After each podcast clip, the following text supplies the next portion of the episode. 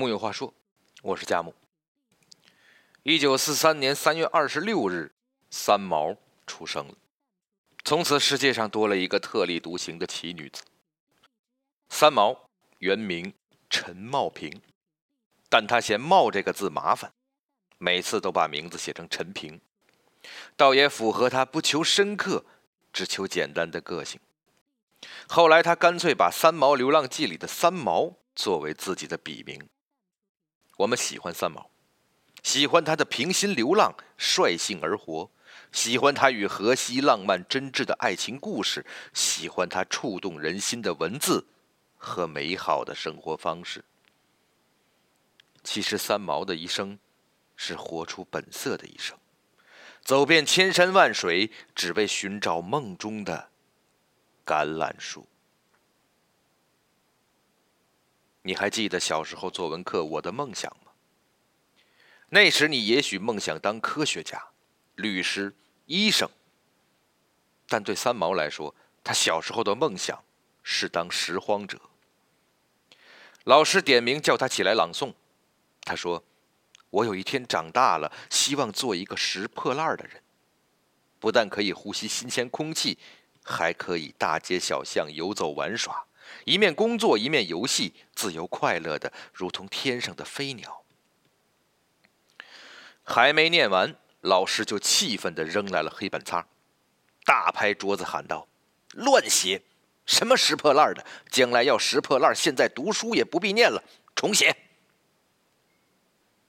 于是三毛又写，希望做一个夏天卖冰棒，冬天卖烤红薯的小贩。交上去时，老师画了个大红叉，又给扔了回来。三毛只好胡乱写：“我长大要做医生，拯救天下万民。”老师看了十分感动，批了个甲，并说：“这才是一个有理想的志愿。”可他并不知道，三毛并没有改变初心。拾荒对他来说是触摸生活的手段。每次小学放学，他都会在田间小路游荡，一路捡小玩意玩。一颗弹珠，一根大别针，一个美丽的香水瓶，别人认为小而无用的东西，在他眼里都是宝，充满着无限的乐趣。我们的眼睛总是盯着炫目而高大上的东西，却忘了生活的本质其实是许多平凡而真实的东西构成的，而发现生活。就是用一双善于发现美的眼睛，去看见只属于自己的斑斓。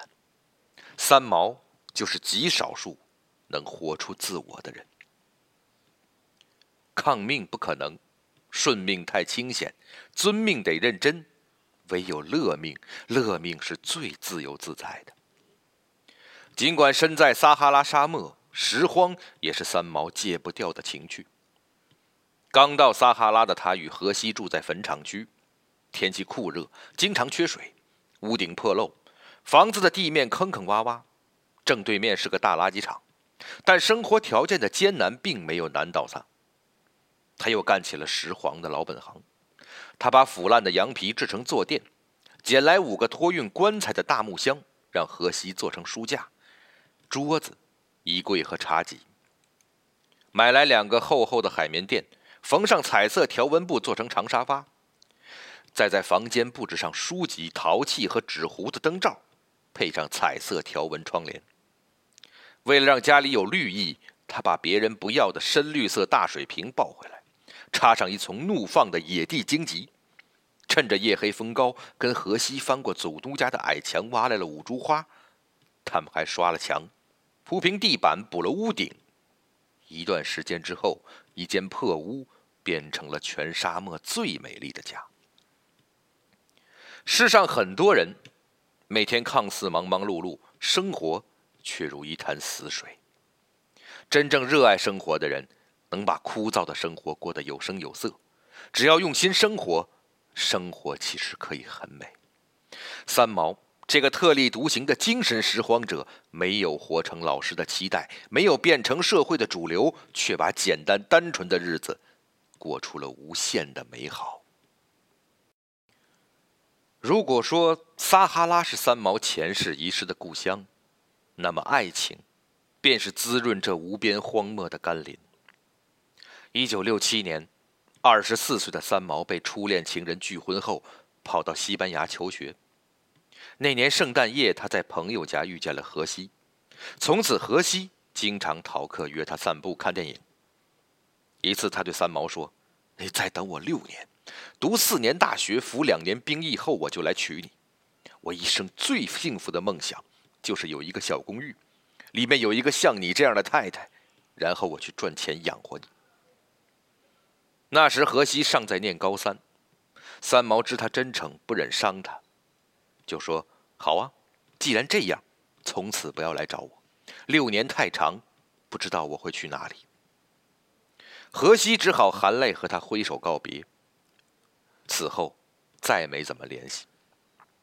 三毛继续在茫茫人海中寻找爱情，他前前后后有过几段感情，但都不欢而散，甚至未婚夫在结婚前夕心脏病发，猝死在他怀里。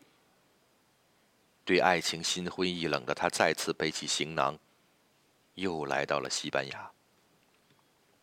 世间所有的相爱，也许是命中注定。六年后，命运又将三毛带到了荷西身边。荷西兴奋地拉他到家里。三毛一看，泛黄的照片布满了整面墙。你哪儿来的这么多我的照片？荷西说：“你寄到徐伯伯那儿的，我每次去就偷出来拿到相馆放大。”三毛感动的哭了，转身问：“你是不是还想结婚？”但转念又说：“还是不要好了。”荷西忙问：“为什么不要了？”三毛说：“心已经碎了。”荷西说：“可以用胶水粘起来啊。”三毛说：“有缝。”荷西拉起三毛的手，贴在自己的胸口：“这里有一颗黄金做的，我们交换一下。真正爱你的人会爱你本来的样子。”三毛生性洒脱。大家觉得他做的事不可思议，只有荷西觉得理所当然。于是荷西放弃向往的大海，陪他来到最广阔、贫瘠的撒哈拉。对三毛来说，年龄、经济、国籍、学识都不重要，重要的是彼此的心灵和品格。他找的是灵魂的回声。有一次，荷西问三毛：“你是不是一定要嫁个有钱人？”三毛说：“如果不爱，百万富翁也不嫁；如果爱，千万富翁也嫁。”荷西说：“说来说去都是有钱人，那我呢？你的话只管饱就好了。你吃的多吗？”三毛最后说：“不多，以后还可以少吃点。”一九七三年七月，他们在阿尤恩小镇裸婚。得走路去登记，三毛却说是全世界最快乐的新娘，因为荷西送了她一个完整的骆驼头骨，那是荷西翻遍整个沙漠，在滚烫的沙子里找到的。尽管生活在沙漠，荷西谋生艰苦，三毛被病痛折磨，但爱情能让沙漠开出灿烂的花。他们一起将破房子改造成为了全沙漠最美丽的家。经济拮据，荷西依然会给三毛买他最喜欢的百合花，三毛也会攒几个月的生活费，悄悄给荷西买他最爱的玩具。在撒哈拉的日子，是三毛一生中最快乐的时光。有了荷西，三毛明白了行走的意义，流浪成了一个人的千山万水，安定。源于两个人的柔情蜜意，有爱情，才有撒哈拉的故事。只是风沙不定，命运无常。一九七九年九月三十日，荷西潜水时意外身亡。三毛眼里曾经繁花似锦的撒哈拉，只剩漫天飞舞的寂寞。每想你一次，天上飘落一颗沙，从此便形成了撒哈拉。喜欢一个人是不会有痛苦的，爱一个人，也许有绵长的痛苦，但他给的快乐，也是世上最大的快乐。很多人想到三毛，首先想到的是流浪。可在我看来，流浪是为了追梦。三毛本可做个衣食无忧的女子，却去追逐大漠风沙，并非自讨苦吃。他有千万种理由逃离千篇一律的人群。小学时，他说自己想当拾荒者时遭到老师咆哮；初中时，因为偏科遭到数学老师的冤枉和羞辱。用毛笔在他眼睛上画了两个大圆圈，引来同学的嘲笑，而开始厌学，并得了自闭症。他开始思考人生的意义。在这个日渐快速的时代里，我张望街头，每每看见一张张冷漠麻木、没有表情的面容匆匆行过，我总是警惕自己，不要因为长时间生活在这般的大环境里，不知不觉也变成了那其中的一个。于是他毅然出走，游历四方，见天地，见众生，更为了见自己。他时而走在西欧街头，时而驾车在美国公路上穿行，时而拿着相机出现在亚马逊流流域的印第安部落。没有人能像他这样执着的热爱生活，任性而自由。他说：“我来不及认真的年轻，只能选择认真的老去。”他要找到生命的意义和最终目的，那便是寻找真正的自由，然后享受生命。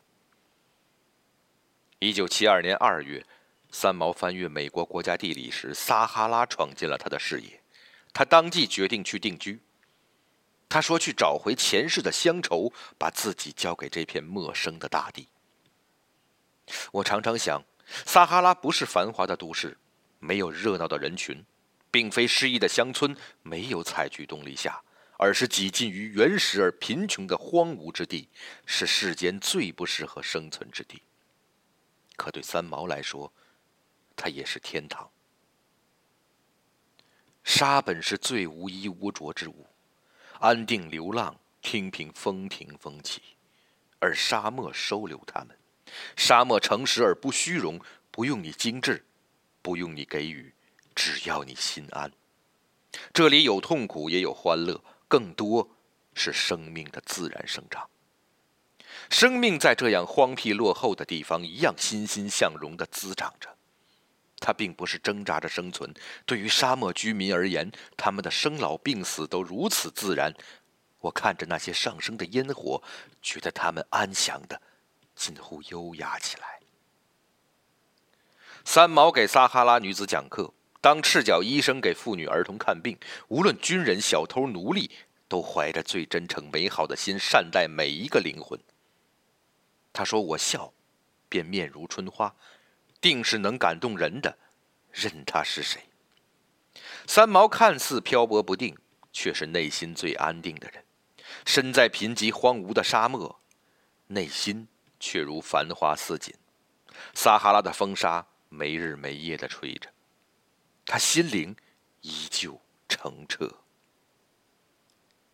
可世上多少人拥有了汽车、房子、财产和复杂的人际关系，心灵却早已蒙尘，内心反而贫瘠如荒漠。对三毛来说，活着就是以喜欢的方式过一生，在一片沙漠中寻找海市蜃楼般的快乐，让荒芜的土地开满希望之花。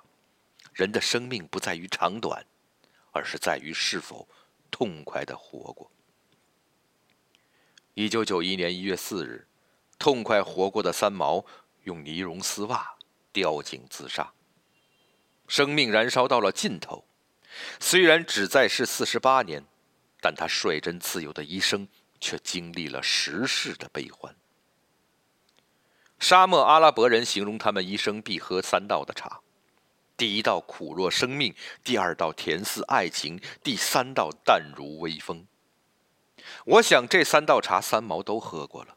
他吃过生命的苦，尝过爱情的甜，也曾像风一样自由。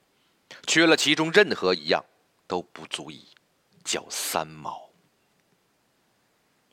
有人说三毛这是去了撒哈拉，去找荷西，去寻梦中的橄榄树。其实。他是去赴一场来生的约，如果有来生，要做一棵树，站成永恒，没有悲欢的姿势。一半在土里安详，一半在风里飞扬，一半洒落阴凉，一半沐浴阳光。非常沉默，非常骄傲，从不依靠，从不寻找。木有话说，我是贾木，咱们下回接着聊。